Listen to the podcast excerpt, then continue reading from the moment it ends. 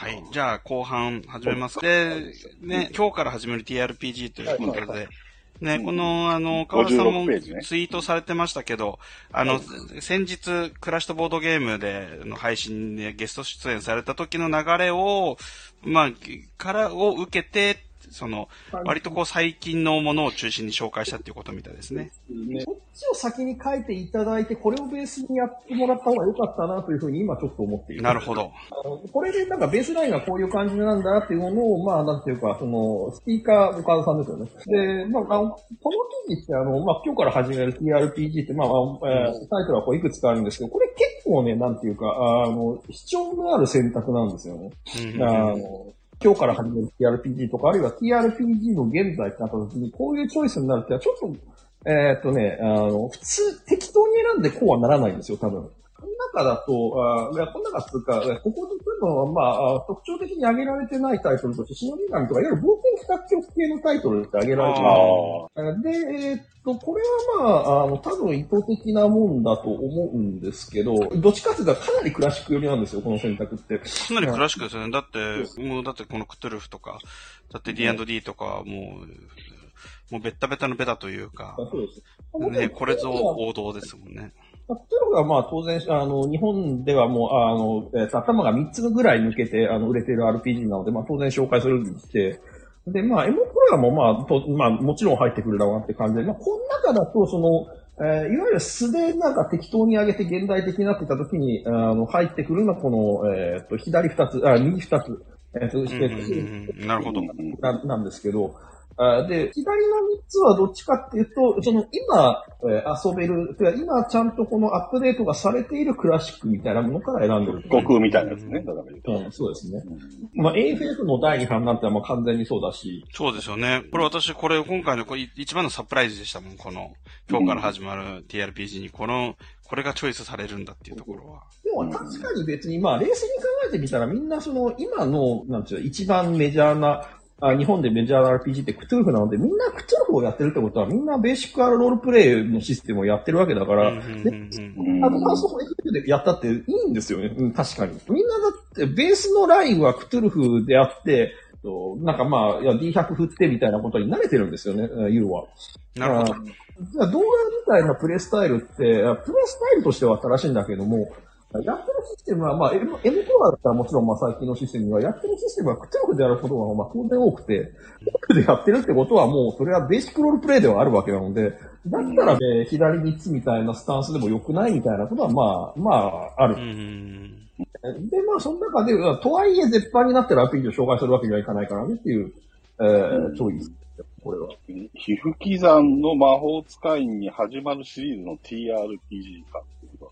そうですね。AFF はそうです。アドバンストファイティングファンタジーは。ゲームブックのね、一連の。じゃあ、皮膚刻ん的なものが TRPG になってると。ゲームブックが TRPG。まあ、ざっくりそう思っていただいて別にいいんじゃないですか。この絵がそうですもんね、こいつ。そうですね。このイラストね、怖いイラスト。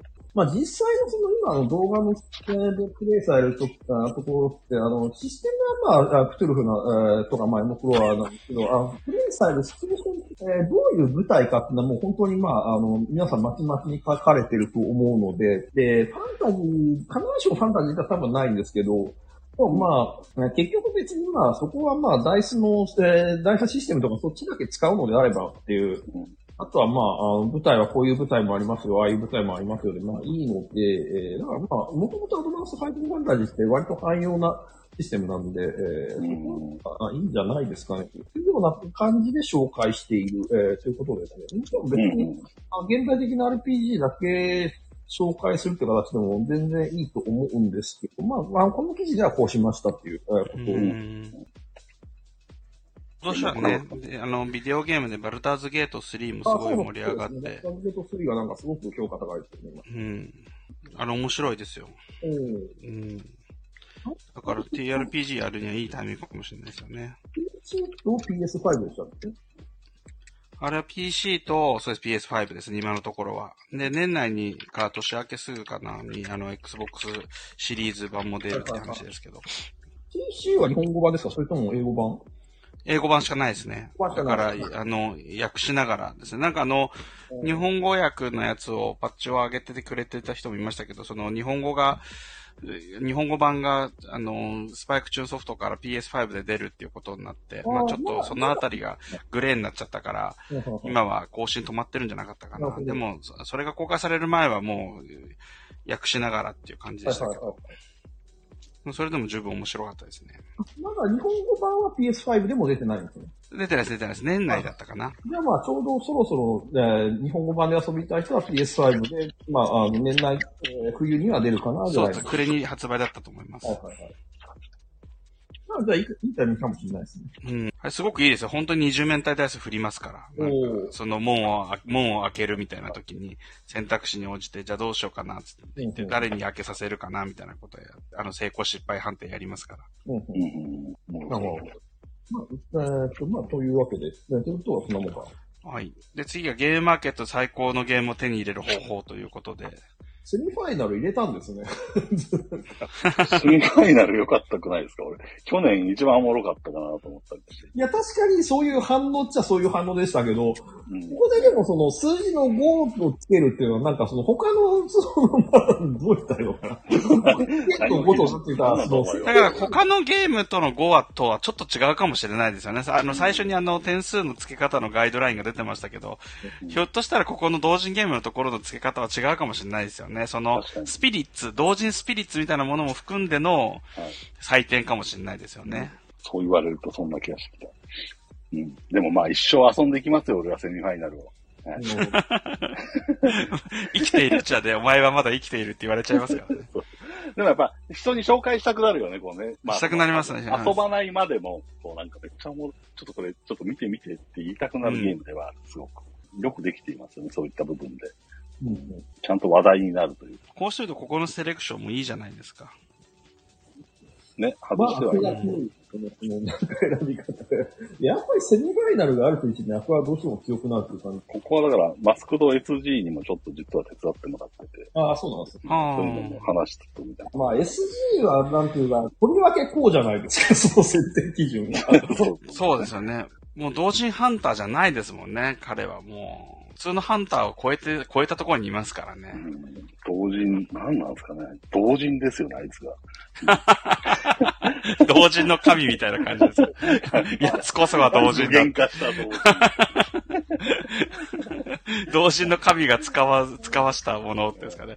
この世界に落とされた同人のそのものなんです。まあ、渡辺さんもそこには異論はないというか、まあ、もう、崇拝してますからね、私は。SG を。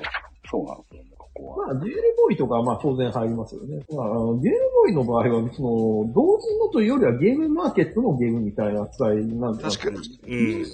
なんですけど。上杉さんがね、もはや一線級のデザイナーだから、ね、そこの上杉さんが発表した実験的なゲームを同人というふうに言うのか言わないのかみたいなところ難しさもありますけど。まあゲームマーケットのゲームであることはまあ間違いない。そうですね。こういうのも含めてのゲームマーケットですもんね。やっぱりそこで一つのこう、ムーブメントが起きるっていうこともゲームマーケットの面白さですからね。このチャレンジャーズはそんな、割となんかデュエルボーイみたいなゲームなんだなっていう。そう。私はどうしてもそっちが呼び起こされちゃって。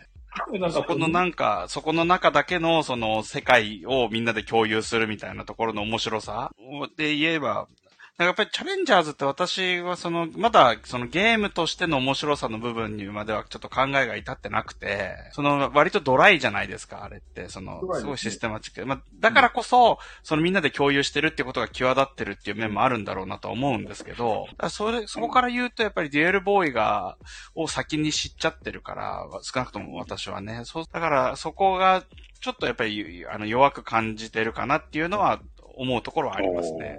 デュエルボーイくらい、まあ、どっちもまあ、デザインコンセプトとしては、まあ、要は1ゲームにかけられる時間をなるべく短くしなきゃいけないからですね、必然的にこういうデザインになるとは思うんですけど、デュエルボーイの方が、まあ、それでも操作をさせることをまあ考えてるなって感じですね。そうですね。うん。チャレンジャーズはもうそこはいいや、みたいな感じなので、まあでも、トーで言えば JFOA くらいまでは操作性があってもいいんじゃないかって、まあ確かに一つの意見かなって感じですよね。だからチャレンジャーズを評するときに、ボードゲームというかカードゲームのトーナメントっていうのと同時に、なんかオートバトラーを引き合いに出されるケースもありますよね、そのビデオゲームの。自分があんまり操作がなくて選択と、まあちょっとした、まあ何かしらのアクションだけで、基本的にはもう自動解決っていうところ。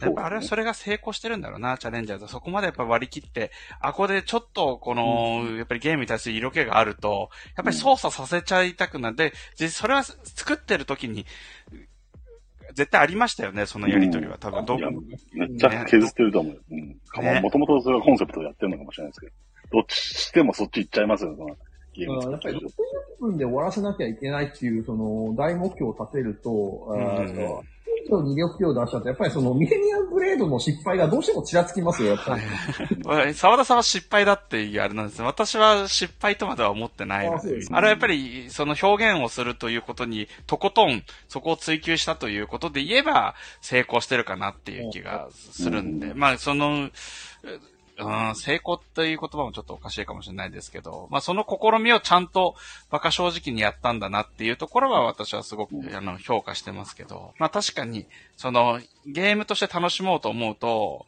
途端になんか面白みはやっぱりなんか薄くなっちゃいますよね、ミレニアムグレードはね。チャレンジャーズの方がやっぱり面白みもそうだし、雰囲気もそうだし、なんとなくこういうのわかるわかるって言わせたくなるそのなんかくすぐる感じとかもすごくやっぱりチャレンジャーズの方が見事に表現してる気はしますけど。チャレンジャーズぐらいまでなんだろうなみたいな感じやっぱりしちゃいますよね。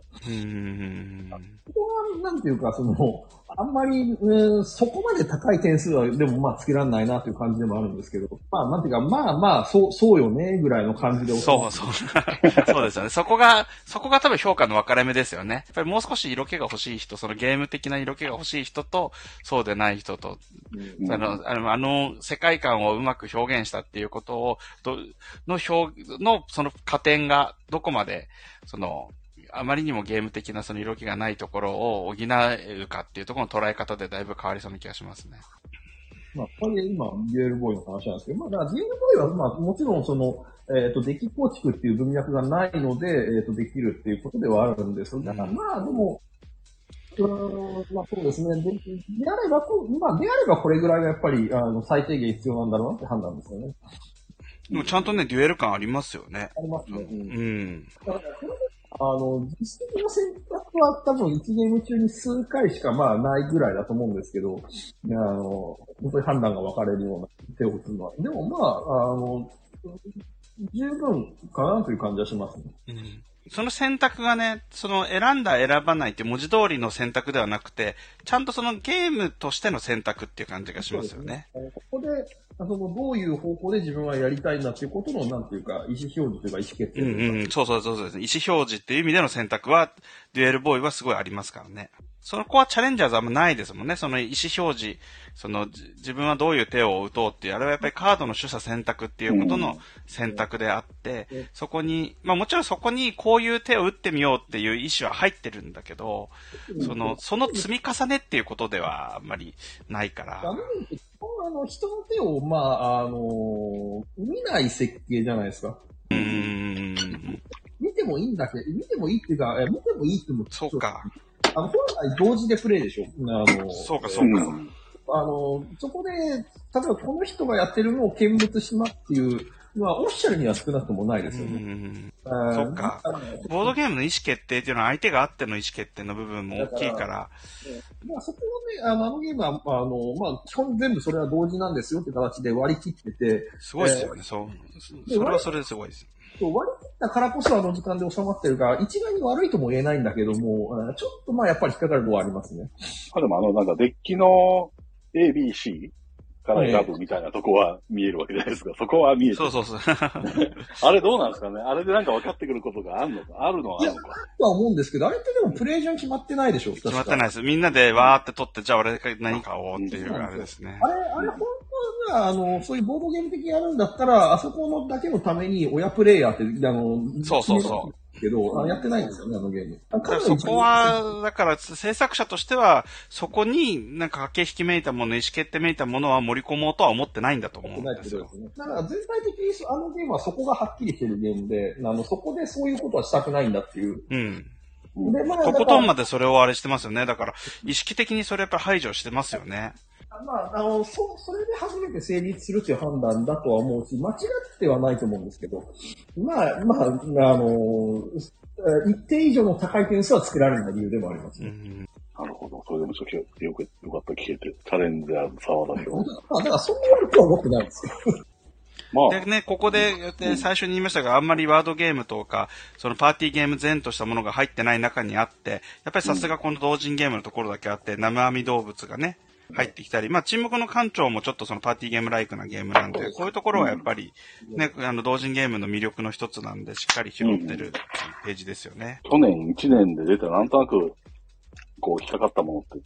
なんかやっぱこの辺になるのかなって感じではありますね、まあ、ゲームマーケットってのはこういう場なんだっていうことも、これがかなり見たら主張ですよね。確かに。だって別にゲームマーケットは、その、FGO の人たちが来てる、ブースとして大きいブースを出してる場だっていう言い方も本当はできるわけじゃないですか。うん、でもまあ、そうではなくて、その、ファイナルを買う場所なわけですよ。確かに。だからこのゲームマーケット自体の紹介も、ここね、この同人ゲームっていう枠の中の左下に入れてるわけですもんね。ゲームマーケットっていうイベントがありますよっていうことを。他であってもおかしくないですもんね。だからその、こういった、その日本語版を出してるメーカーが一堂に会する、場としてゲームマーケットというでかいイベントがありますって他のページでやってもいいわけですけど、ね、ゲームマーケットこういうところから面白いゲームを見つけましょうということの、提言のページに入れてるっていうのは、うん、すごくやっぱり主張がはっきりしてていいんじゃないでしょうか。でもだいぶこうして今僕ももう一回見直してると、やっぱこのだいぶ濃いですよね。ちょっとやりすぎ。いや、いいと思いますよ。そこでも、なんか中途半端に色気出しちゃうと、あれだから、チャレンジャーズじゃないけども、それをやってたら、この川上の本じゃないんだなってなっちゃうから。次のページもまだ、取り手が。そうです。世界のゲーマーを魅了する日本産トリックテイキングゲーム、今ということで。でもさ、って感じです。なんかまあ、この辺も、ちょっと個人的にマジで訳がわかんなくなってきている。言っちゃえば。まあそうです。うん、どうなんですか。前回のムックでもまあ似たようなページがあったから許されてる存在をというぐらいの感じのページですよ。まあこれもだから3回4回続けていったら今の、その本が出た時の今のシーンをどう読み解くかみたいなページになって、まあ定番企画としてもいいんじゃないですか。コンスタントにトリックテイキングはずっと出続けるでしょうし。その前後もあったからっていう体のページがあってもいいと思うので。もう、前回やったからいいよねって感じで、トリックテイキングとは何かってことに関しては、美体値言ってないですからね。確かに。どうしてんだろうという。一応でも、この用語集みたいなところには、前回触れた、前後で紹介してたようなトリックとかトランプみたいなものは追加しておきました、一応。だからなんだって言われたらもうわかんないけど。だからわかんのかって言ったら知らないけど。うん。これだってこの後、後ろの方に出るベスト3とか、あとはまあ、レビューとかでも書いてますけど、ワーカープレイスメントっていうジャンルみたいな感じで、一応読んでる人が知らないかもしれない体で書いてるんですよ、全部。この人たち何も関係ないじゃないですか、そういう気配りとか。このページ？はい。このページ。なんだ取り手って。こんなの紹介してたらページが足りないですよ、もう。前の号を買って勉強してくれって話ですよね、まだはそこは。そうなんですよ。まあ大事。それでいいんですよ。うん。うん、はい。そしてね、まあもう、これもお馴染みとなりましたけど、宮下さんによる、まあゲーム紹介ページで。これはね、表紙では同じテンションでインタビューとして、宮下さんがうないさんと一緒にクレジットされてるわけですけど、内容はもう全くもって正反対で、宮下さんは宮下さんなりにこの二人で遊んで本当に面白いゲームを教えますということで、非常にこの、視点もそう、書いてあることもすごくちゃんとしてるし、そのラインナップも興味深いし、いいですよね。いいです。前の方の宮下さんよりはなんていうか、合ってる文章になった、なってるかなって感じです。まあ、どっちかって言ったらこっちの方向の人なんだろうなって感じ。まあ、カルカソンのはまあもちろん二人で遊ぶゲームですけど、もちろんですよ。まあ、それ以外にも、二人が面白いってのは、まあ、宮下さんの立場だったらそうだろうなって感じですね。あ、でもこのね、プエルトリコとかもさ、その、手番が、そのターンが2回に1回連続手番があるっていうところに着目して紹介してるところとかは、やっぱりいいですよね。うん、まあ、なんか二人とかで遊ぶようなタイプのゲームが好きなんだろうなって感じはしますよね。どうかしてる感はいいですよね。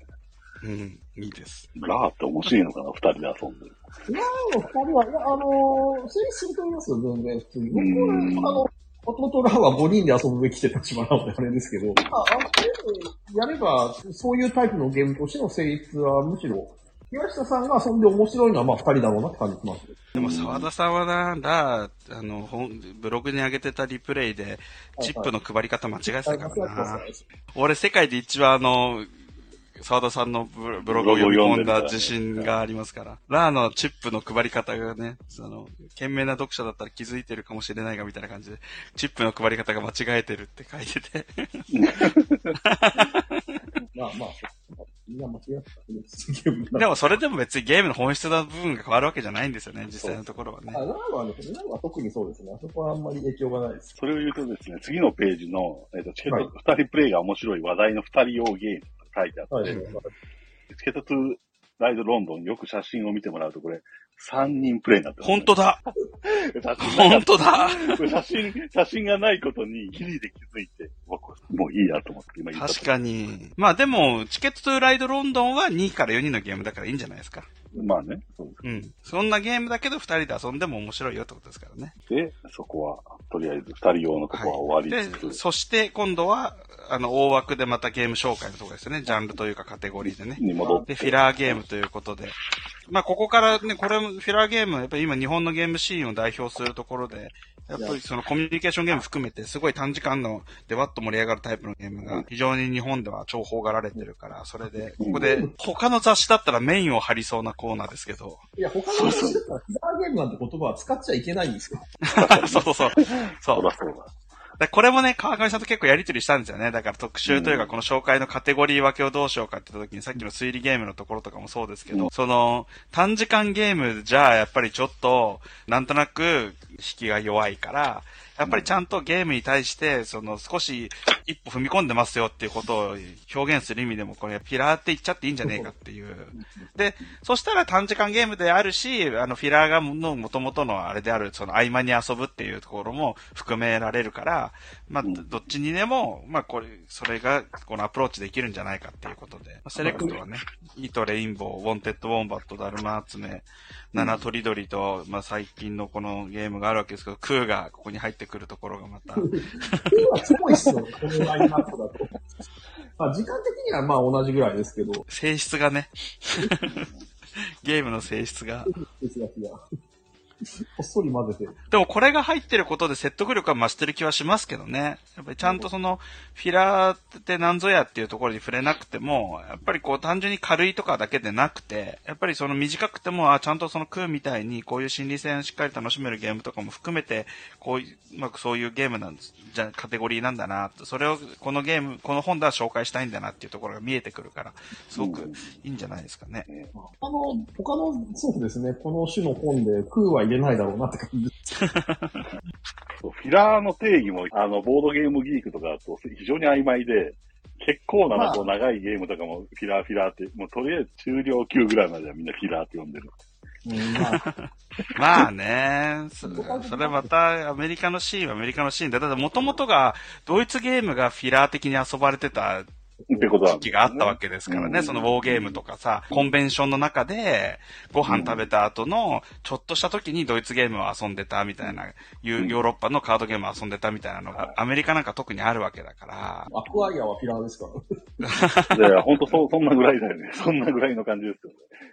まあでも日本的なこのね、フィラーをね、提示してるっていう意味でもいいですし、やっぱりここをね、なかなか短時間ゲームなんだっていう、手軽に楽しめますよっていう感じでおすすめする人や雑誌とかはあっても、それをちゃんと一つのカテゴリーとして、真面目に紹介してるっていうのはあんまりないから、すごくいいんじゃないでしょうかね。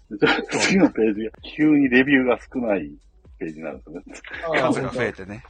バッティングハーっていうゲーム回と音速反転言葉落としと68か68、60。いや回ともクーと同じ意味かどうかちょっと置いとくとしてきつめのゲームじゃないですか。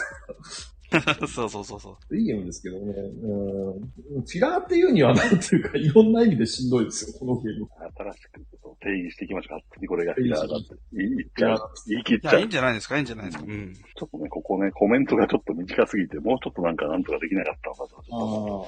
まあ別にいいことですか。コメントもフィラーってことでね。まあ有名なゲームだしね。こんなもんもう話してるよりごちゃごちゃ言ってるより遊んでよみたいな感じではありますよね。で期待の超新作カレンダーということで。はい。まあ新作だからまあ点数がついてないわけですよね。そうですね。それはそうですね。ここもね、結構、なんでしょう。ディズニーのゲームなんで、結構ここ、最初のディズニーヴィランズを、早めに、要はチェック回さなきゃいけなくて。あ、はいはい。で、ここだけデザイン切っちゃって出して、そしたらなんかいろいろ後からいっぱいゲームができて、他がギュッとこう詰まっちゃう。そうかそうか。ここだけね、そうだよね。新しいから情報がね、一日違えば出せる情報とかも増えますからね。作のページなんかはね。で、この左側のページはこんなことだ。はい。まあ、コメントを読みますね。はいはい。ウーラルさん、ひふき山だったのか、ひふき山と呼んでた。これは諸説あります。諸説です。山じゃないの？諸説。ひふき山って呼んでたわ。あ、これは諸説です。はい。諸説なので、ひふき山かひふき山の、どっちの派閥もいます。山じゃなくて山なの？いや、それはどっちだっけな、ちょっと覚えてないですけど。まあ、少なくとも一個の読み方が正しいという感じではなかったはず。派閥が。怖そう。チャレンジャーズで決着つけましょう、じゃあ。なんとかやりつつ、そうですね。はい。で、最後と言ってもいいところですかね。まあ、私のオールタイム&最新ベストゲームを教えますということで、まあ、レビュアーはじめ、まあ、ボードゲーム業界のとか、まあ、近いところにいる方、いろんな方に、はい、アンケートを取ってね。そもそもサンチャゴこんな好きだったんだって感じは。もしもしびっくりしました。ね、クソバさんがサンチャゴ2位に上げてて。カルタヘナ反乱が好きなのは知ってます。めっちゃやるよね、カルタヘナ。めちゃくちゃやります。一時期私も毎週、クソバさんと一緒にカルタヘナ反乱やってました。インスタがめっちゃ長いんですよね、カルタヘナは。クソバさんのインスタ眠たくなるんだよ。なんか一応インデックスが右ページにあって、ここでもう切っちゃったというかもう、ここから、後ろは違い方圏ですよ。あ、おまけコーナーみたいな感じですか？うん、そうそうそうそう。なんかもうだから、デカ名とかも入れてない感じなんで、間違ってたら申し訳ない。まあ、絶版のゲームとかね、いろいろあると、また、そうぞ。いやまあ、このページはもうそうですね、皆さんもうなんか好きに書いてるなという感じのページですね。米光さんのこんなゲームとか知らなかった。私たちは愛し合う。これあれですよ、ゲームポエムですよね。よくこんな、まあでも、米光さんはそうですね、自分でもその儀式的なことをなんかやるみたいなことやってるから、その、まあ、かもしれないですね。そういうのかな。まあ、おもろいよね、こういうの。まあ、2020年以降の、ベストワンもダイアレクトだから、まあ完全にだからそういう、今そういうものなんでしょうね、米光さんは。そう、これもよくわかんない。これ TRPG なの？まあ、TRPG と言えなくもない。ストーリーテリングゲーム的な？ストーリーテリングの作品ですね。ゲームともちょっと言い難いですね。まあ、ストーリーテリングの遊びで面白いですよ、ダイアレクト。全然知らないよ。でもこういうとこから多分米光さん何かしらを吸収して、ああいうゲーム作ってんだろうね。そうですね。そうですね。素直にゲームとは言い難いみたいな作品も、まあ、あるので、まあ、だからそのあたりで、選んでるのではないかなという。すずさんのやつとかも興味深いですよね、このね。はいはい、76ページすずさん。はいはい。ゲームカフェで回ったものっていう話でもあったりするのかな。はいはいはい。今回はお店のお客さんに受けるゲームをセレクトってなってますね。クワックサルバーが受けるんだ。マジで？ミルフィーユよりも受けるんだ。そうなんだ。ミルフィーユよりあんま受けなさそうだけどな。そうなんですね。受けるんだ。バッティング？このゲームに関してはなんかね、結構この雨宿りで一番去年回ったゲームみたいなのを紹介されてるのを見たことあるんですけど。それよりアイウェイバトルが上に。面白いですね。カルさんもその1位プエルトリコで2位タリスマンっていうのはなんかすごい極端だなって感じです。そうですね。思いついた感じ。タリスマンだっていうのはなんか、そうなんだって感じです。タリスマンもでも確かにちょっと面白いですもんね、あれね。面白い。いや、なんかこの頃のこの手のゲームってやっぱり面白いじゃん、なんだかんだ言って。しかも2班じゃなくて3班なんだ。それ、全然違うのこれ、2班と3班は。最近出たのが。2班と3班はね、いや、どっちも古いですよ。どっちもすごい古いんですけど、2班のグラフィックと、グラフィックが全然違うんですよ、2班と3班って。一番新しいのって3班ですか？え、3だっけな？ 4 じゃなかった？一番新しいのは10年ぐらい前に出たやつ、ね。そう、10年ぐらい前に出たやつですよね。今、スチームでタリスマンのデジタル版セールやってなかったかな？タリスマンのデジタル版スチーム版ね。あ、コッキュさんはミニチストロッツィなミーニをしてますよ。やっぱり出しますよね。本当だ。そう、ニューゲームズオーダーで出してくれないから、仲間さんになんとか出してほしい。そう、俺もね、出したいと思ったんですけど、まだそのタイミングじゃないなって。まだ、やってないわ。もっとこう、市場が成熟してきて。まあでもフォーラムロマナムも出したからな。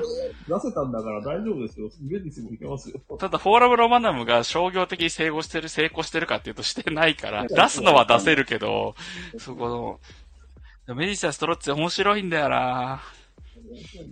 しんどい、ね。しんどいし嫌な気持ちになりますね。嫌なしんどさしかないですね。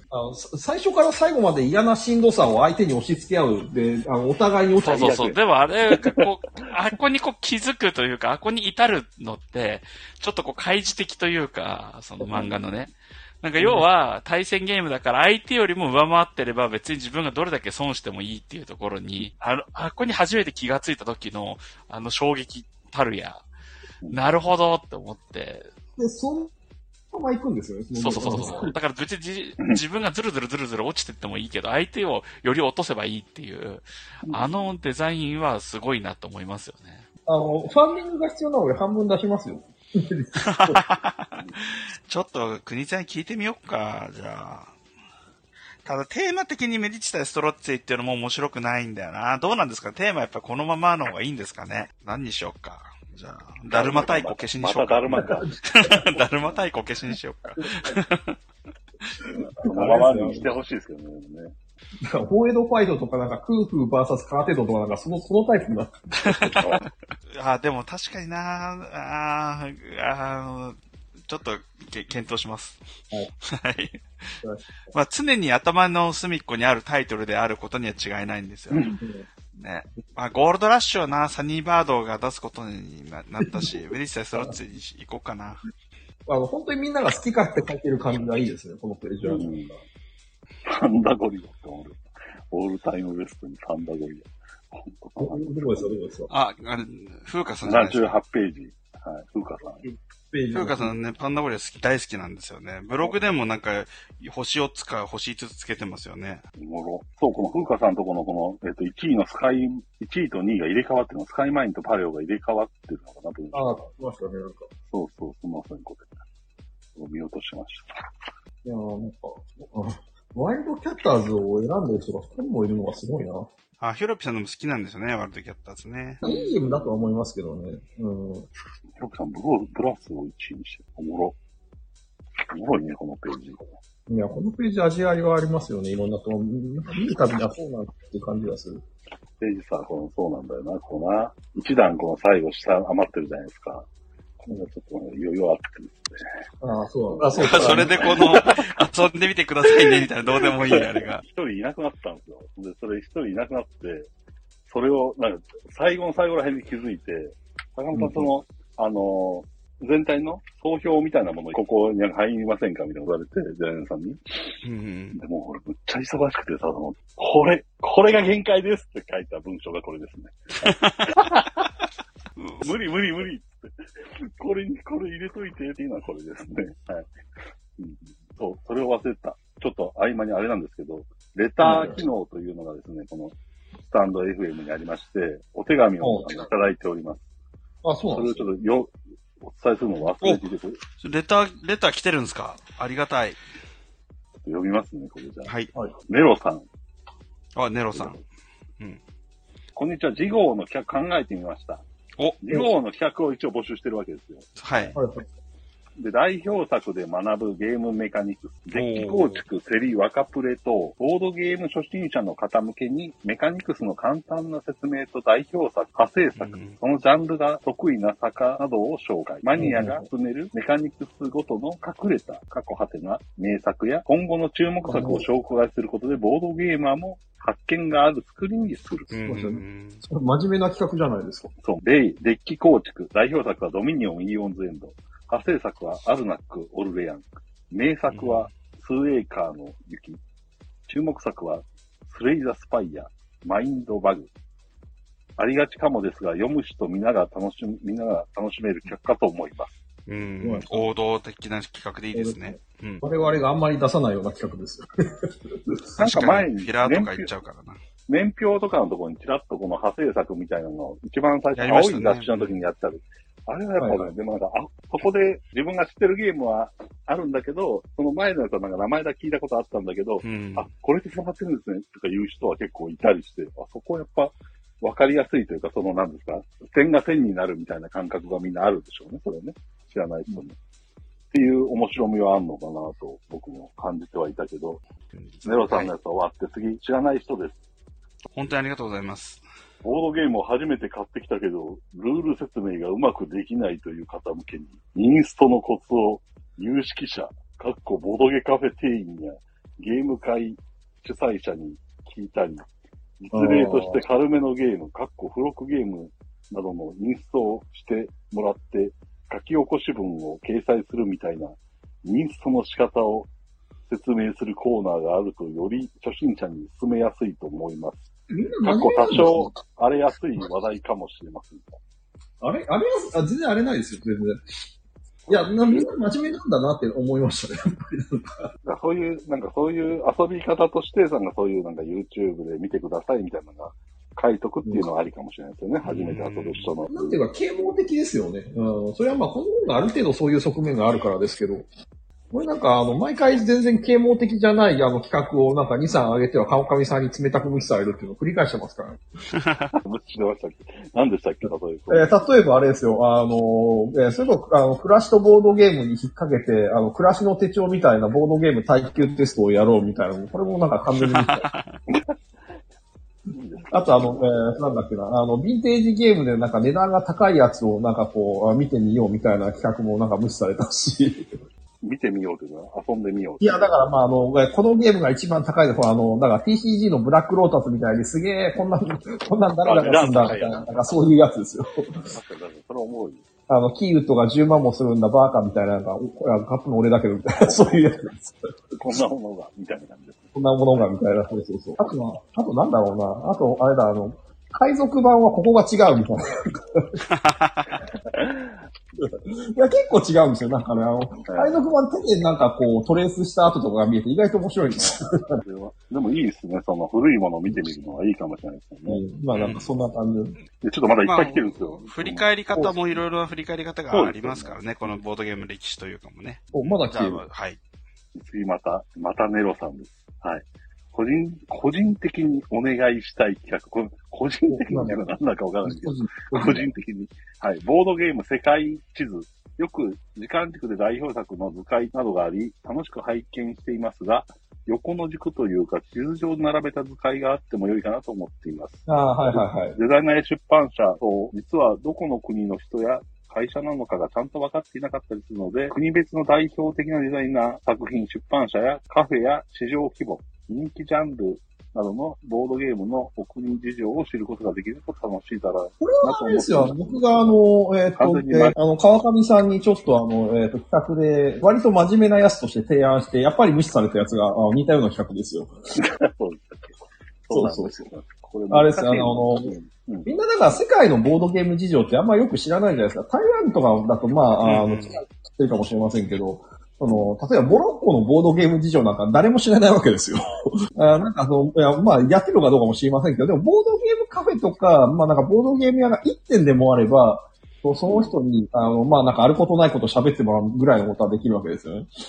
なので、まあなんかそういうのを集めて、その、世界のボードゲームからみたいなのをなんかまあやってみようみたいなことを川上さんに、俺は割と真面目に、提案したこと。結構面白い気がしますね。ここに行くと、今、そのボードゲームを国別っていうのって、結構やっぱり今もう急速的にボードゲームも、そのグローバル化というか、前、ちょっと15年とか前だったら、なんとなくフランスっぽいな、みたいなところとかあった。今だいぶそれも薄らいでるから、代表作とかっていうのもちょっと、なんかまたちょっとニュアンスが変わってくるのかなっていう気がするんであれですけど、その世界の車窓から的に各国のボードゲームシーンを割とこう、ダイレクトに伝えるっていうのは面白いかもしれないですね。面白いとは思うんです。ただまあ確かにまあ無視されるだろうなっていうのもまあ今考えてみたらまあ、そうかなっていうのがあって、多分この比較展時間かかるんですよ。いろんな国の人のから、それもそのどれぐらいで返事食えるか私たちからいっぱい集めるみたいなので。で、その、我々に対してその2日で原稿全部上げろって言ってくるような人がこんな企画を通すわけがないわけですよ。出ました。出ました。そうですね。まあまあ、だから、沢田さんがやって、もう今から動いてくるんだったら全然大丈夫。そうなんだよな。あとその、作家別とかも難しいよね。今のこの段階でもやっぱちょっとその辺で、センスというか、厳しいですね、確かに。そのあたりはもう今触れられないというか、何人だみたいな話になってきて、それってどうよっていうところでもあるんで、もう今この作家が何人にっていうことじゃなければ、でもあれできるんじゃないですか。やっぱり、なんか今、フラガはやっぱりアクションゲームが得意だし。今ね、メーカーで一応この国旗を入れてるんですよね、今回。うん、これも結構なんか、本当なのかよみたいなとこもあったりもして、結構難しい。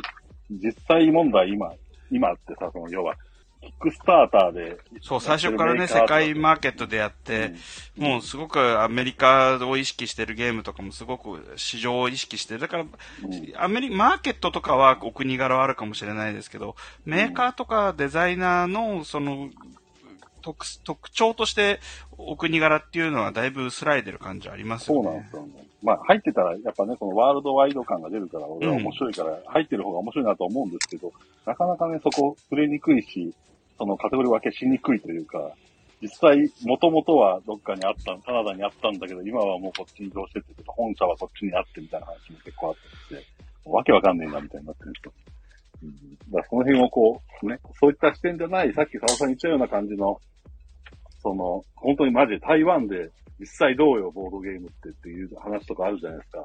今の規模で、そこのイベントの規模を聞いたら、なんかそんな感じなんだと思ったりするし、ただでもそのメーカーの方とかお話聞いたら、なんかもうとんでもないことに盛り上がってるって、まあみんなそれはそう言うのかもしれないし、もちろん。それは言わせとけばいいわけですよ、全然。そこも含めて、ね。自由に喋ってもらってね。なんかでもね、それぞれいろんなあれがあるかもしれない。ちょっと待って、まだまだあるんですよ。はい、出た、はい。データを画面に表示する機能があるって金さんが言ってます。はい。今やりました。はい。芸能人と紙面でボードゲーム。したいけど。カタンフラウ呼びましょう、じゃあカタンフラウ。カタンフラウって昔、カタンを広めるためにいたキャンペーンユニットです。なんでも時々性格が悪いですね。カタンフラウ、今カタンフラウ呼びましょうよ。ちょっと面白いかな。紙面上でゲームをする。アイドルとかあったら、好きなアイドルとかあったらね、いいけど、なかなか難しいよ。まあ、どういう面白さを取りたいかですよね。まあいいや。はい。で、そんな感じで。次もレターがあるんですよ。同じ人ばっかり。とのことですって言いましょうか、じゃあ。とのことです。そうですね。はい。次は、キムさんですね。クラッシュとボードゲームの皆さんこんばんは。本当に面白いボードゲームの世界ボリューム2、とても楽しかったです。特に指揮者のオールタイムベスト、2020年以降ベストは最高でした。なんだかんだ言って一人一人のベストに残る作品が一番気になります。質問ですが、今回特に苦労した記事、コーナーや苦情等が出ていたら教えていただきたいです。とのことです。なんでそんなことを教えていただき、苦情が出ていたら教えていただきたいです。苦情出てるんですかね。苦情は、今、その締め切りがギリギリすぎるっていう苦情出てるんですね。苦情ってすぐライターサイドからですか？はい。読書サイド。あれ、締め切りの話ってしていいんですか？あれ。どれですか？2日間での話。いいですよ。あ、でも、あれ、まあまあ、いいか、いいか。めちゃくちゃね、ギリギリなタイミングで、川上さんから夜電話かかってきて、田中さんちょっとやばいんで、ちょっと、言いづらいんですけど、手伝ってもらえませんかみたいな、割と真面目な口調で言われて。で、まあ、それまでも私がやるべきところとか、ちょっとお手伝いとかは結構してたんですけど、まあ、本当に入校ギリギリのタイミングで電話かかってきて、で、助けてくださいとか言うから、じゃあ、ちょっと今から寝るとこなんで、俺寝てる間に、じゃあまあ、ゲームの紹介文を書いてほしいんですけど、って来て、じゃあ、リスト送ってくださいって言ったら、まあ、朝起きたらリスト届いてたんですけど、80タイトルぐらいリストが書いてあって、で、俺がリスト送っといてくださいって言ったのをいいことに、で、これどれくらいやったらいいんですかって言ったら、できれば全部ですって言われて。やれやれ詐欺ね。よく受けましたね、受けました。いや、でもそれ、ね、やらないと出ないって言うから、それをやらないと出ないなら、普通はそれは出ないですよ。本当だよね。本当良くないよね。だからあれです。私も初めての経験でした。2日間で、ゲームの紹介を74本かなんか書いたんですよね。すごいですね。よく書きましたよ。だから私の顔と名前が出てるところ以外にも結構、書いてて、今回。はいはいはい、そういうところも楽しんでもらいたい。これ、何タイトルあるのかって話です。インデックス見たら、このうちの、だから、70何タイトル。半分ぐらいは書いてるってことですよね、確かに。多分ね、120ぐらいしかないんじゃないですか。ないですよね、まあ、この。後ろのオールタイム抜いたらね、わかんないけど。そうですよ。半分ぐらいは書いてると思うんだよね。そう、結構無茶なあれでしたね。苦労話で、結構無茶なあれでした、ね。しかも、なんか普通に紹介書くだけでもまあまあ大変だと思うんですけど、まあそれでもわからないでもないんですが、要するにここのレビュー書いてあるじゃないですか、採点。ここで、なんかシステムとかに触れてたら、そこは二重に書くのはちょっとあれなんで、できればレビューに触れられてない視点からお願いしますみたいなこと言われちゃって。70何個書かせといて、そんな細かい視点はね。あと、前後で紹介してるやつは、前後とできるだけ被らない紹介の仕方でお願いしますみたいな言われて。とんでもないですよ。ありがとう。でも結構ね、良かったです。いい経験になりました。すごいですね。人格ができてますね。なかなか人生でないですからね。2日間でゲームの紹介を75タイトルぐらい書くのって。なら良かったです。はい。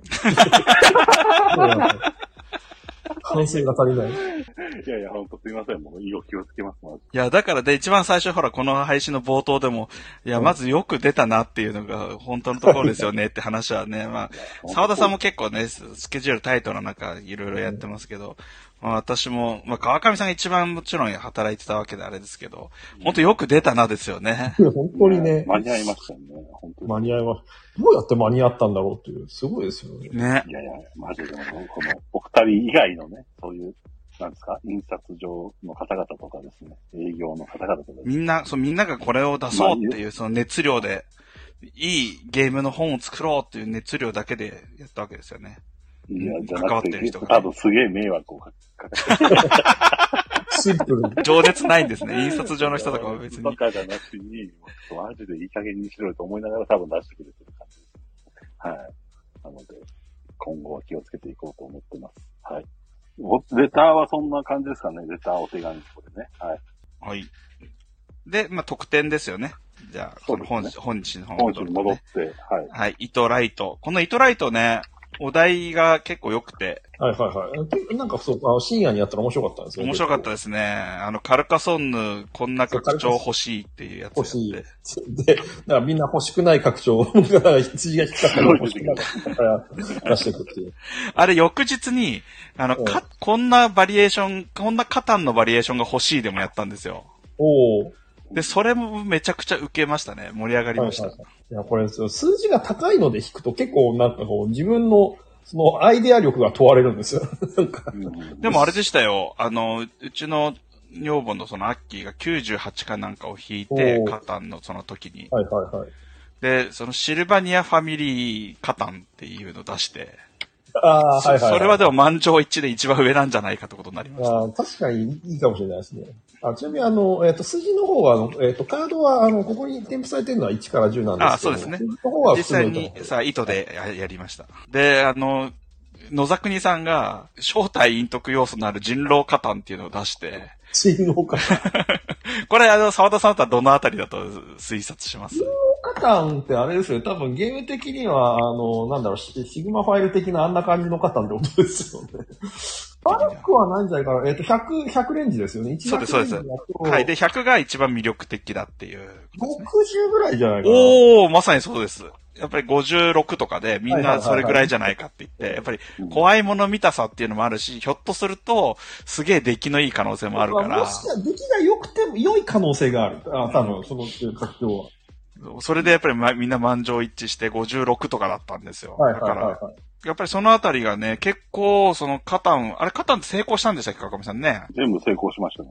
ね、8人ぐらいでやってて成功して、結構やっぱりみんなその見え方が同じなんだなっていうところですごく面白かったですね。そう、だから皆さんもね、これ買った方、このお題リスト、ボードゲーマーに向けたお題も入ってるんで、よかったら。結構入ってますよね。12個ぐらいボードゲームのお題になってますね。はい。これやってみてもらいたいですね。はい。うん、そして、川上さん大好きなウォンテッド・ウォンバットのミニバージョン。そうですね。これもなんか、要はミニじゃなくて、お試し版みたいなものでっていう話だったんですけど、やっぱウォンテッド・ウォンバットでこの枚数じゃないと面白くないんですよね。ってことに気づいて、宮野先生が出していいよってことになって、このまま。製品まで同じ枚数が出る。でもこれいいと思いますよ。やっぱこれで遊んだら欲しくなります、ウォンテッドウォンバット。そのやっぱりウォンテッドウォンバットって、どっかしらに、で、面白いのって思わせるあるじゃないですか。ルールとかのざっくり加減もそうだし。でさ、面白いのって思ってた人ってすごい多いと思うんですよ。うん、でもそういう風にどうなのって思ってた人ほど、多分このミニじゃ満足できないと思うんですよ。本当に面白かった時ね。はい、ちゃんと手元に置いておきたいって思わせるゲームだから、だからその宮野さんの判断はすごく良かったというか、ウォンテッドウォーマットがこういう特典でミニ版っていうのはすごくいい気がしますね。はいはい。そしてさっき出てた用語集ですね。用語集ですね。これはちょっとだけ足してる感じですよ。だから、さっきの取り手もそうですけど、はいはい、何個か足してると思います。前回なかったやつで、中に出てきた用語を極力拾っています。から大丈夫だと思うんだけど、ここ手は汚れてるものもある。バリアブルフェイズオーダーとかもう言いたいだけでしょ、これ。声に出して読みたい。まあ、これね、この本の中で気になった単語があれば、まあ、ここも参考にしてもらえると、まあ、読みやすいってことですよね。そうですね。はい。そして、クーポンです。クーポン付き紹介ですね。ボードゲームショップ&カフェのガイド。はい。全国、津々浦々。ご協力いただいてね。全国のショップさんに。ちょっと数増えてますね。増えてますよね。増えてるけど、やっぱ全然入りきらなくて、結構そうですね。入りきらなかったお店もありますね、たくさん。そうなんですね。こういう実用的な情報もでもちゃんとしっかりあって、まあ気になったもの、ここに載ってるものは大体トレンドの感のあるものが多いから、このカフェ、ある程度の規模のカフェに行けば大体遊べるでしょうし、それこそね、一番最初のページ、漫画もボードゲームカフェから始まってるんで、構成としてもね、すごくいいんじゃないでしょうかね。はい。そして奥付けが来て、お得なクーポンですね。奥付けが豆腐ロマンティックなんですね、これね。いいや、そうね。奥付けの絵ね。あ、本当だ。うん。嬉しい。ここに置こうよって言ってるね、主人公が。目次はちなみに、あれですよね、うさぎとハリネズミ。ハリネズミ。はい。早速あれですよ、クーポン使ってくださったお客さんいらっしゃいましたよ。それはありがたい。すごいね、でもね、めちゃめちゃオフ。500円オフとか、普通にありますよね。15% オフだってすげえ。結構ちゃんとクーポンつける、うん。すごいんですよ。いいクーポンですよ、これ。もうこんなすぐ、あれ取れちゃいますよ、この。1980円元取れちゃいますよ、すぐ。本当は10で500円オフです。めっちゃいい。10% とか引くのは確かにそうですね。すごいなって感じですよね。めっちゃお得ですね。お得ですよ、お得。今大丈夫なのか、それっていう感じが。確かに。まあ、賞賛があってやっていただいてることですから、まあ大丈夫なんでしょうけど。これ3つぐらい、まあちょっとやっぱり首都圏とか、もしくはやっぱある程度大きい都市の近隣の人ってことになっちゃうんでしょうけど、で3つぐらいのお店に行ったらもうこの1908円の元取れちゃいますよね。今行っちゃいますね、これぐらいだとね。うん。じゃついてるもんね、これ。いや、いいですよ、いいですよ。1時間無料とかもいいよ。ってことで、それで、天然広告が来て、あんまり広告を出さないうちですけど、今回ちょっと、広告を出して、はい。年末に向けてね、いいタイトルがいろいろあるんで、ちょっとプッシュしとこうかなと思って。なるほど。はい。テンディールさんとディアシビールさんがいつも太っ腹ですよね。そんな太っ腹だったかな？ 500 円とかであれか。そうか、制限とかつけてないからか。別に500円のもの500円でもいいよって感じだからか。マジで500円のものすごいよね。だって結局さ、500円引くわけじゃない。うん。別に。もちろんその目の前のお客さんからしてみたら0円だけど、その1年通してみたらさ、クーポンの枚数かける500円であることには違いないわけじゃない。だからあんまりその何円以上のお買い物で何%とか何百円とかってする意味ってあんまないんじゃないかなと思ってる。すごいね、これね。で、次のページがラベンスバーガーさんの広告ですね。帽子じゃないよは出ないんですかね。ああ、あれ、ラベンス？あれ、ラベンスです。あれ出したらいいのね。これな、スコットランドヤードシャーロックホームズは、これ面白かったですよ。特殊能力使えるんですよね。そうそう。なんかね、昔のものよりも、怪盗 X の方が、にも、終了条件が、別の終了条件があって。おー、そうなんだ。そうそう。だから結構だいぶ洗練されてますよね、ゲームとして。うん、特殊能力も結構、えぐいぐらい見えちゃうやつとか。いいじゃないですか、いいじゃないですか。だから結構ね、ギリギリの駆け引きみたいな感じになるようなバランスになっていて。へー。どこで使うかみたいな、その特殊能力。2回ずつ使えたりするんですよね、みんな。いいですね。まあ、すごい面白い。ちょっと今日、知らなかった恥ずかしながら。ちょっと今日すごい興味を持ったわ。そうそうそう。これも入れたかったんだけど、ちょっともう入りきらずに。確かにリメイクのところにあってもよかったですね。そう。それでこぼれたゲームいっぱいあるんですよね。だから、入れたくてもページがないみたいな。そしたら話題作のディズニーヴィランズと、最後が、背広氏がゲームマーケットの広告ということ。そっか、12月9日なんだ。いや、面白いですね、こうして見たら。面白い。まあ、こんなとこですかね。ありがとうございました。長々と。いや、皆さん本当ありがとうございました。そうです、ね。秋の夜長お付き合いいただいて。相当喋ったじゃないですか、3人で。ね、本当に1ページ1ページ見てきまして。途中、ユーロゲーム感を挟んだり、TRPG のこの選択についての意味とか、チャレンジャーズについて深掘りしたり、皆さんもね、レターたくさんいただいてありがとうございます。本当にお付き合いいただいただけじゃなくて。よかったらまたレター送ってください。長々とありがとうございました。はい。澤田さんも遠くからありがとうございます。はい、じゃあ、ぜひ、台湾堪能してください。はい。はい。お気をつけて。はい。はい。ありがとうございます。はい。おやすみなさい。はい。おやすみなさい。失礼します。